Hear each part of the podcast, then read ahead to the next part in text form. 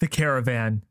Three days before the departure of the fateful Lakewall caravan. The mage Eyfre stepped out of her cart and breathed in.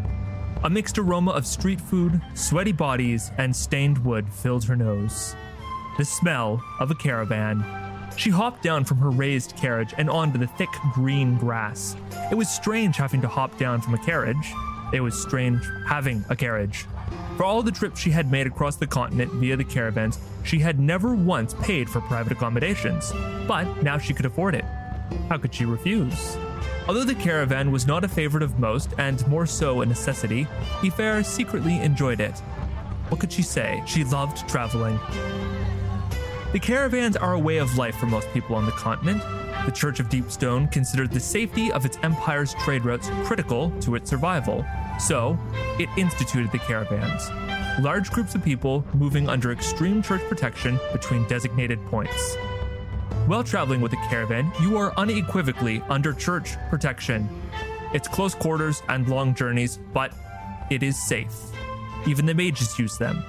It's dangerous for a consortium mage to travel in the wilds. The exchanges are too high to use their configurations for extended periods of time. Even a run in with a group of bandits, or something stranger, could take a turn for the worse. Any of the more well off travelers in the caravans have access to all sorts of lavish and oddly engineered carriages and carts, some spanning as high as two stories, that trundle away in the long procession. From a distance, the caravan is a colorful, bloated snake weaving through the jagged woods, chasms, and tundras of the wilds. There is a direct correlation between the church's caravans and the rise to power of their longest running nemesis. Under the treaty, mages are guaranteed safe travel to the many cities and towns of the continent, for the standard fee, of course. More access means more students. More students means more power.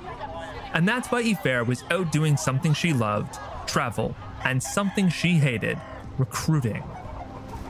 She walked through the caravan searching for the two students she needed to talk to before departure today. Previously, the Bishop Granite, the ruler of Lakewall, has long been involved in the seedier aspects of his wall and surrounding areas, but a recent party that left a large majority of his cohorts dead has drawn the rest into a sinister plot. The plot we do not know, but this we do know the people who have gone missing at his party have not gone unnoticed. But life goes on, and the caravans continue to travel between the colonized areas of the continent.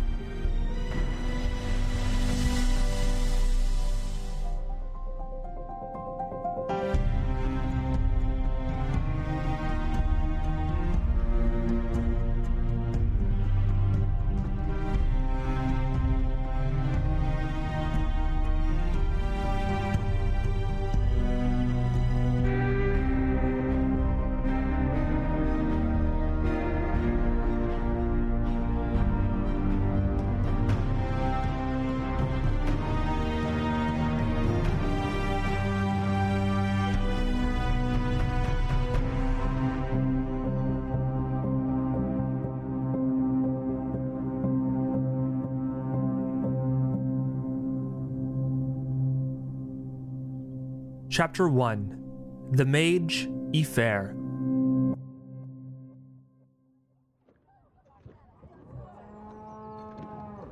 Eyfre sat in her carriage, her blinds closed, a cup of tea in hand. Despite the many books she had managed to procure during this trip, she ignored their calls and enjoyed something very rare in the caravan silence. The books could wait. She'd already waited long enough for them, what was another afternoon? Besides, she dared not open them while the wardens were still roaming the caravan in such high numbers. A better task for the evening, when the guard was lighter. The caravans are split into sections. Telling which section you're in is as simple as examining the dress of the people, the complexity of their carriages, and how many wardens are present. Each section is well protected, but the head might as well be a small battalion. The church stated it was for the protection of the wealthier patrons, and they charged as such. But Eyfre knew better than that. She knew that the slate used the caravans to ferry documents, books, and artifacts between their archive vaults. The slates were ever so particular about their books. This was Eyfre's first time ever riding in the head. From this vantage point, Eyfre could see the carriage of the slate, a rolling vault, truly a fitting name. The entire carriage was constructed from a thick, reinforced metal and pulled by a whole team of massive horses. It was rare that the church experimented with new configurations of their stones, but Eyfre imagined there must be something unnatural done to both reinforce the vault as well as to allow that thing to move. The door to the rolling vault opened, and two slates stepped out. They wore their distinctive long flowing robes and eye covering veils. One was dressed in green, the other in red. A large gentleman, not wearing the robes of a slate but the uniform of a caravan warden, also stepped out. Ah, yes. Eyfre recognized the man, though she did not know his name. The caravan leader, one of the few people allowed into the rolling vaults beside a slate. There was a reason for this, of course. The church held the only complete and up to date set of maps of the wilds, so to safely navigate them, a slate was needed. The slate are very particular about who views their documents. Only the caravan leader, while in the presence of a slate, are allowed to view these maps. As far as the slate are concerned, this is for everyone else's own protection. It's forbidden by the church for common people to wander the wilds. There are settlements and towns that still survive, but they want nothing to do with the church, and the church wants nothing to do with them. Eyfre had to respect the church's method, though. They only had to start the rumors, and every other soul traveling kept them alive around campfires and in taverns. Tales of giant beasts, ancient tombs, eldritch powers. Those were stories that took a life of their own. They were well crafted stories. Even Eyfre had to wonder which parts were fables and which parts were real. She had seen stranger things than sovereigns. She brought her steaming cup of tea to her lips and blew gently. It was odd drinking the tea in privacy, she had to admit. It was nice. It was also short lived. There was a knock at the door. She groaned. Who could it possibly be? She sat in quiet contemplation about whether or not to open the door. Why ruin a perfectly good streak? The knocking became more frantic. Well, she was going to have to leave her carriage anyway to go teach the children their midday lesson. Who is it? she asked. Urgent matters, miss, a voice said from the other side. She opened the door to find a short, balding man. He wore a plain black robe, a black, wide brimmed hat, and had a messy, gray beard. His only adornment was a wooden pipe that billowed greasy blue smoke and a plain silver chain around his neck. Ah, madame, good day. So lucky you are I caught you. What an opportunity I have today, but time is of the. He pulled the pipe from his mouth and stared. Eyfre? Ricky Slar? Is that you? The man looked around at the carts, visibly confused, before turning back and squinting at Eyfre. Eyfre of the Seventh Bond? What in the apostle? What are you doing riding up here amongst the nobility? You didn't. You didn't go and become a sitting mage, did you? I'm trying to get some peace and quiet in these damned caravans for once in my life. And what exactly is a professor of Iro doing knocking on random carriage doors? Well, I'm no longer a professor. Ricky Slar reached down and pulled the silver chain from the folds of his robe so Eyfre could see the bauble at the end. Two dark, gray colored iron cubes covered in dots. Dice. Of course. Ricky Slar had always been one of the stranger and more opportunistic mages at Iro. The House of the Die. You think I'm a sitting mage and you've sold your soul to the most useless house in the consortium. I'd rather work for a noble and have a monolith to call my own than to cater to degenerates. Now, what is it you needed to tell me about? Ah. Ricky Slar's face went a slight shade of red. Eyfre frowned and knew exactly what it was some sort of scheme that guaranteed a 3 to 1, even 4 to 1 payout. The House of the Die. Really? It doesn't matter, Eyfre said with a sigh. If you wish to catch up, walk with me, Ricky Slar. But first, I have to know why them? An inevitability. Eyfre nodded. She understood what he meant. Ricky Slar was good with math. Unlike all the other houses who focused on specific fields of study around magic, the House of the Die had started with an odd niche gambling. Even before the treaties, the House of the Die had been a flourishing organization. Most mage houses are simply a group of like minded mages who look out for one another, pool resources, and share a monolith as their third bond. The House of the Die meets these criteria, but each mage shares a common trait a desire to get filthy rich. These days, most houses were concerned with creating unique, creative, and inventive spells using the configurations, but the House of the Die had taken a different route of study. They strove to understand the laws of the natural world. They didn't waste money trying to make clusters of redstone hold water at an optimal temperature. They studied numbers, patterns, and behaviors. Their houses of chance were abundant and profitable. Their research gave them two advantages. First, the configurations they've devised are inscrutable and unique. If you roll a weighted die in one of their establishments, they know. If you have a card up your sleeve, they know. If you walk into one of their buildings and your heart rate slightly increases, they know. And second, if you understand numbers and probability when few others do, well, gambling becomes a cakewalk. So, how long? Eyfre asked. Not long after you left, actually, though I've been involved with them for a while. And it has been profitable? It has. It has given me time to perfect my brewing. Ricky Slar fished around in his robes and pulled out a bottle of murky green liquid. Eyfre recoiled at the sight of it. Brewing what? Uh, basically anything I can get my hands on. Eyfre raised an eyebrow. And how is it? Exceptional. He pulled the cork, and the bottle shattered. He stared at his drenched, shard covered hand, his expression blank. He wiped it on his robe. Well, mostly exceptional. I'll get you a better bottle later. That won't be necessary. What news have you heard of late, Ricky Slar? Us mages best stick together, you know? The old mage had a strange way of being able to correctly read complex situations. He usually put this to poor use, but Eyfre figured she'd use it to her advantage while she still could. Ricky Slar looked around and suddenly seemed uncomfortable. Strange times about us. Rumors of the Cardinal of War sailing to Ocean Wall. They're enforcing the rules of the Sacrosanct, if you can believe it. Strange times, strange times.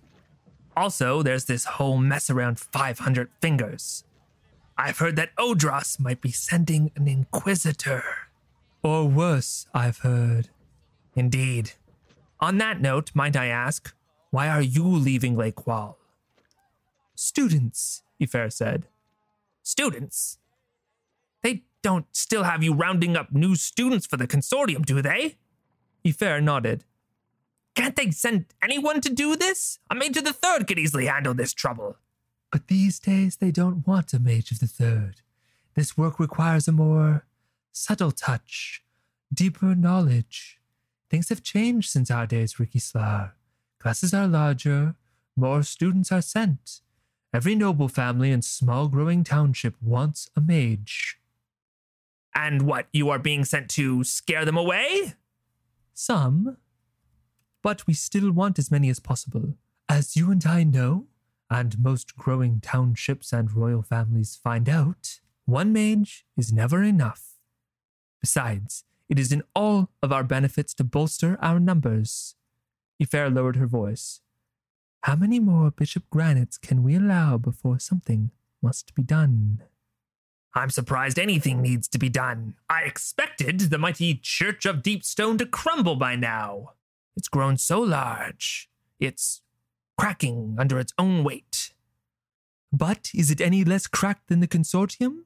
Each mage pledges an allegiance to their houses. We may be more unified in philosophy, yes, but ask about whether redstone should be used with bluestone in a room full of mages, and our cracks show pretty quick. But no, I don't try and keep people out, just filter them. I have a few tests I apply. Those that show true potential, I give the hard test. Everyone else gets the simple one. The hard tells me whether or not they could make it to the third, and the other, well, Someone has to replace cracked stones. Ricky Slar nodded.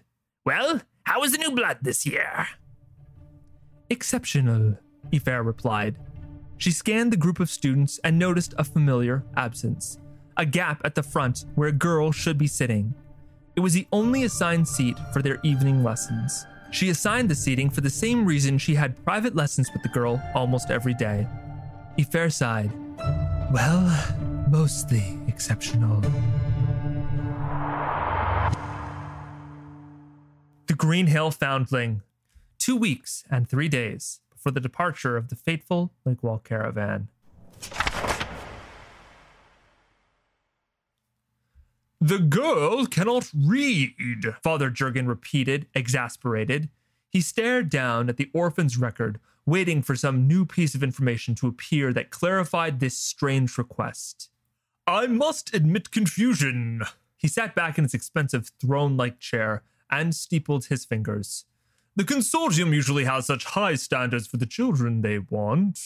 And we still do, Eyfre said with a thin smile. The problem is that you think you can discern what those standards are. Eyfre was no stranger to Jurgen, the administrator of Green Hills Orphanage. She had dealt with him multiple times. It only took one look at his office to see where the money from the fountains of the deep were directed in his establishment. This made dealing with him very easy. To be clear, orphans are allowed to travel to become mages under the treaties, if certain requirements are met by both sides. This one, though, she does not meet requirements on either side. Now, I am glad to depart with another mouth to feed, but of course, mage rules are rules. Fortunately, this is not the first request of this nature. There are always options to ink new rules. The ink required for this one is quite expensive, though. Jurgen jumped when the bag hit the table with a dull thunk. He reached forward and snatched it up. His eyes widened as he loosened the string and withdrew a small piece of starred opal. Eyfre knew that this simple form of currency was always good for members of the church. The religious value was almost greater than the monetary value. The father smacked his lips. I think we have more than a deal here. You are very generous, Master Mage. Good, Eyfre said, smiling. Well, now that this has been arranged, what other records do you have on her? I have anticipated your request, Jurgen said, producing several smaller books. I asked one of our slates to retrieve other records regarding the child. This is the extent. Eyfre's heart beat faster at the mention of the slate. She should have known the slate would control even the innocuous records of an orphanage. She'd never met a slate who was careless about their records. This was going to make her next request harder. To make things nice and tidy, satisfy some requirements from my superiors, I am, of course, looking to include all records about this girl in my purchase. Rules are rules, I'm sure you'll understand. Jurgen nodded. We can, of course, produce copies. Originals. The man's face went red. No. Haven't I already paid you enough for such a small trouble? No one will notice. The slates always notice. Always. No, not with the extra scrutiny, especially. I only have a bit more. I do not care, Mage. If you want to fill your halls with orphans, so be it. I don't care if they turn up dead in a few weeks. But I will not cross the slate. Jurgen got out of his chair and walked around to Eyfre. He grabbed her by the arm and attempted to pull her out of her seat. Eyfre was known in Iro for having a rarely seen but powerful temper. Many considered it a weakness. She knew it was a strength. She had worked hard to keep it fully under control. But there are always special occasions. Not all priests use the full power of monoliths, or altars as they would call them, but they all have access. Their exchange was much stronger, but their bond much worse. Eyfre thought about this for a split second and dismissed it. It just didn't matter. The consortium's innovation in the use of the node stones had long eclipsed that of the church. Whatever Jurgen had at his disposal, it was nothing compared to a mage of the seventh bond. Eyfre felt that familiar call and answered. She looked at the door to the office. It slammed shut. Jurgen jumped back, startled, and then looked at Eyfre, trembling. You can't! The treaties are clear! There are always options to ink new rules. Tell me, have you ever used blood for ink? It works surprisingly well. Eyfre called a preferred spell for intimidation. Jurgen let out a cry of confusion, panic, and pain. A normal response to your body suddenly starting to get much hotter. Stop, mate, stop! There's nothing I can do! He said, pulling at his collar. He gritted his teeth. There are things you do not understand, but as you are not privy to, I am protecting both of us! She increased the heat. He wailed. Let's get two things straight. One, I don't need protection. And two, I was asking you as a formality. I'm taking the girl and the records. I. I can't let you. He gasped. The priest stumbled to the window and tried to open it to get some cool air. Eyfre focused. The window stayed firmly shut. Jurgen struggled with it for a few moments before realizing his attempts were futile. He reached into his robe and withdrew the distinctive orange beaded necklace. Not surprising that he would try and call on his altar, he turned his eyes up and began his prayer. You cannot cool yourself, Jurgen. Your altar is antiquated. I am in full control. Eyfre increased the heat again, countering whatever prayer he might have uttered. Please stop! I cannot help you! The slate! Bishop Granite! She will be here, looking. I could not possibly. I will be blamed! Well, I guess you'd better figure out on how to shift that blame then, Eyfre said. She began to pull illusion into the room, making it look like it was warping and twisting, a technique to make her victims think they were passing out. It was simple, but reliable. Jurgen moaned. I yield, mage, please, I yield. Take your records you want. Take them, take the child, and go. Eyfre ended her influence on the items of the room, and the window slightly opened. Jurgen threw it open the rest of the way and breathed in the air from the outside. Eyfre walked over to the desk, took the books, as well as the piece of starred opal. Jurgen noticed. Wait, what are you doing? What, did you think you were going to get to keep this after that display? Jurgen's face contorted in anger and he clenched his fists, but kept his mouth shut and continued to fan himself. He watched as Eyfre carefully leafed through each book tearing out the different pages referring to the child. You understand what this means for you, right? You have seen the books. You have read our words. You are sacrosanct, property of the church. I do not fear your cardinals, Eyfre said calmly. There is one you might fear. Eyfre turned to Jurgen, who put his hand up to his face and pretended to turn a key. Eyfre felt the blood drain from her face. Jurgen was obviously satisfied that his comment seemed to hit the mark. Eyfre regained her composure. That's all right. Shall we ride to old 500 Fingers and tell him together? Hmm? I'm sure he will have nothing but rewards and kind words for you. Eyfre chuckled to herself as she left. Jurgen had been so close to being right, yet so wrong. He had no idea the extent of books that Eyfre had read. There was a cardinal she feared, and if that cardinal ever caught her, she'd be dead.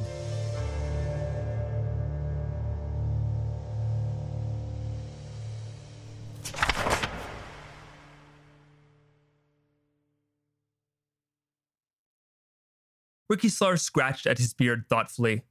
So you paid for an orphan out of your own pocket, and the slate were notified and had no problem with that? That's right, Eyfre said with a wry smile. Hmm, well, I'll be damned. But why? Eyfre shrugged. I'm a consortium mage. I may not have the backing of an official house, but doing my work, I've become something unexpected. Caring? Wealthy. House mages take only a percent of contracts they enact. I, on the other hand, get to keep most of mine. So I have money for the first time in my life and I don't know what to do with it. Now, What are the chances that all the most promising students are always born to the wealthy families? I speak not of education, but raw talent. I want to find those out there with that untapped, raw talent. But why the risk? Why a girl who can't read? Talee. Her name is Talee, and she has incredible potential. But still, the time it will take you to arrive, and if she can't read, she will flounder in her studies. You understand that? Maybe, maybe not. Eyfre, you are the youngest mage ever to achieve the seventh bond. I taught you in school. I saw you. That wasn't something you accomplished by being a bleeding heart for every daydreamer that wanted to be a mage. You did it by choosing your battles, knowing how it was that you could win. So, what is it? How does this let you win? Eyfre sniffed. Flattery. Such a simple trick. It was true that she was the youngest ever mage of the seventh, but still, well, when all else fails, give a dog a scrap to keep it away from the feast. I've been to that orphanage a few times. It is a good place to find missing potential. The church doesn't mind a few children becoming mages. In fact, they want it because they see it as, well, potential to plant spies. I always use the easy exam first and the hard after if they show promise. A girl stops me as I'm leaving the orphanage, demands to be tested. I've never seen her before, and I'm in a sour mood. I am not proud to say it, but out of spite, I give her the difficult exam. Ah, and she got it right? No, her answers were nearly nonsensical. They contained coherent and correct thoughts, but it was apparent she didn't grasp the question nor her own answers. I left. It was something about her tenacity, or the oddity of her answers. I couldn't stop reflecting on that exam. The more I thought about it, the more I thought about her answers, the more familiar they felt. I was three days away when I figured it out. I immediately turned back, paid the proper fees, and that's that. Ricky Slar shook his head. you lost me, Fair. So gibberish and wrong answers is your secret. Not gibberish, and also not wrong answers. Just wrong answers for this year's test. Huh? They were supposed to be the answers to the previous year? Eyfre shook her head and held up five fingers. Five years. They were answers to the test I had used five years ago. She had been 11 at the time.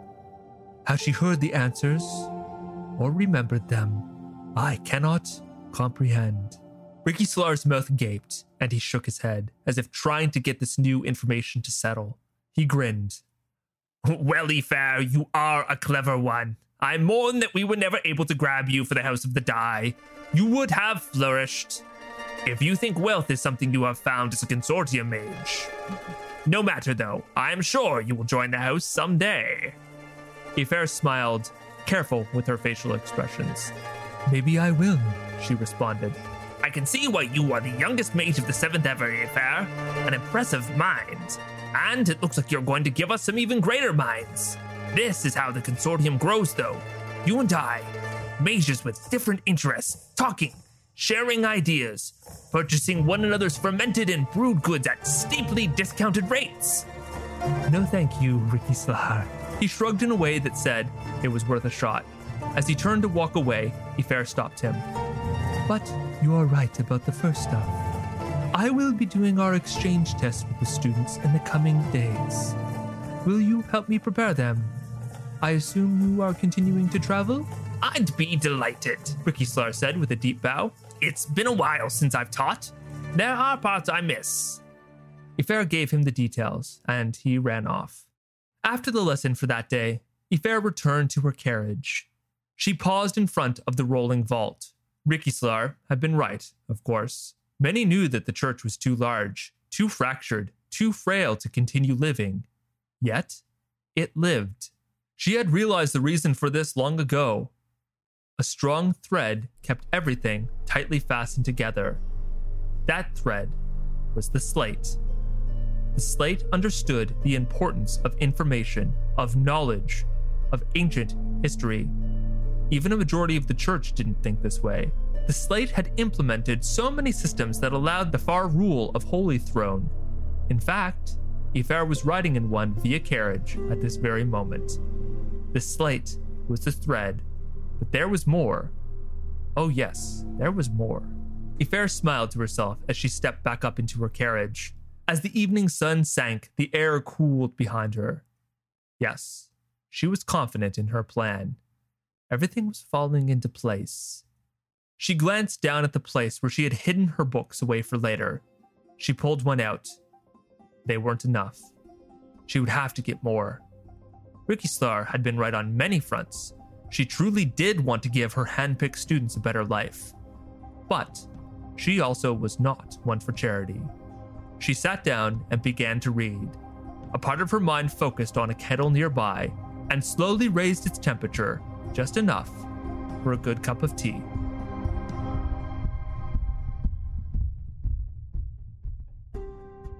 Thank you for listening. Everything you hear in this show is created by me, Adam Ganong. Every word written, every note played. If the work I am doing here has brought you some joy, some comfort, some entertainment, please consider supporting a solo creator on Patreon. Link to that is in the show notes down below. The Stonesinger Chronicles art is by Peter Bartel. Thank you, Peter. There is a link to his website in the show notes. A special thanks to my wife, Jenna Noor, and my friend, Destructobot. Join the Stonesinger Chronicles Discord to get extra information about the show and officially earn your rank as the Mage of the Third Bond. Again, link to that in the show notes down below. All right, and until next time.